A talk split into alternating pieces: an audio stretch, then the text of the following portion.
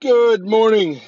It is May 8th, 2018, and it's a gloomy day here in Carlsbad, but it is supposedly sunny east of us towards the the inland counties, and that's where I'm filming today. And that's where our team's filming, so I think it'll work out.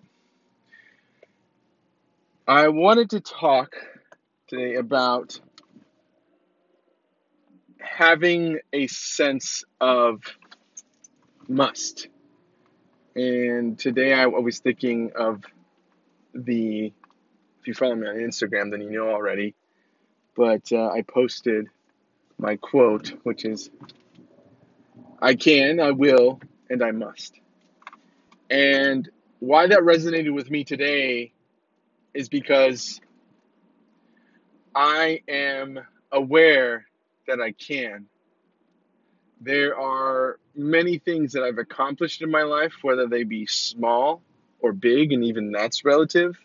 But for myself, how I envision my, my goals and, and, and my successes, um, you know, even the small ones were made possible because of the very fact that I am um, an extension, I believe, of God. I am connected to God uh, and source in life.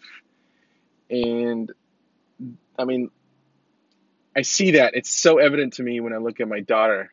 I see her and I, and I see life, I see God, I see source.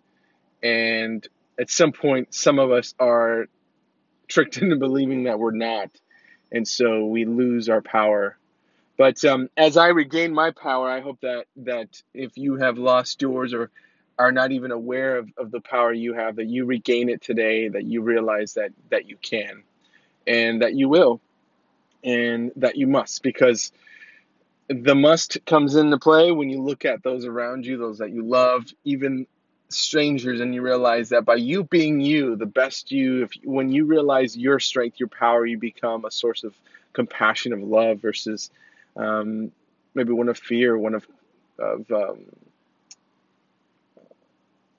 you know negative negative thinking uh, of gossip or whatever it might be that that creates negativity in your life. So just remember, you can, you will, and you must. Um, and I can, I will, and I must. Thanks for listening. Hope you're having a great day. Until tomorrow.